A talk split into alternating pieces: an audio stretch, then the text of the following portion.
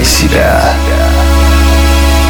Всем привет, дорогие друзья, это Mind Show Мотив Включай Себя, с вами Евгений Евтухов, и сегодня мы поговорим о том, как работать после ночи без сна. Представьте, вы не спали ночью, сейчас обнаруживаете себя идущим на работу. Что делать, чтобы не уснуть на клавиатуре, а эффективно работать? Об этом вы узнаете прямо сейчас. В первой половине дня вы будете хотеть спать, даже очень, поэтому делайте все, чтобы этого не произошло. Примите холодный душ, сделайте зарядку или пробежку, подышите свежим воздухом, пейте кофе, маленькими глотками и в меру.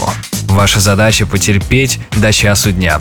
В обед организм поймет, что день начался и сна ему не видать до вечера. Откройте шторы и окна. Вас должен окружать свет и прохладный воздух, иначе организм начнет засыпать. Умойтесь и лучше не один раз. Дальше много не ешьте, иначе вас склонит в сон. Старайтесь не усердствовать с кофе. Теперь вам достаточно почувствовать его запах, чтобы получить заряд бодростью.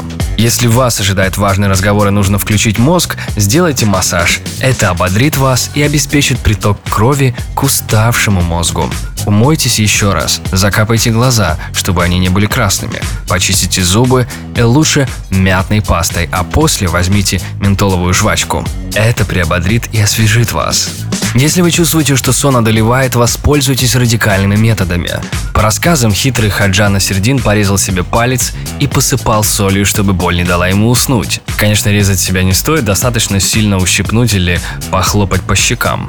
И помните, если у вас есть возможность выспаться, воспользуйтесь ею, но при этом постарайтесь не проспать все на свете.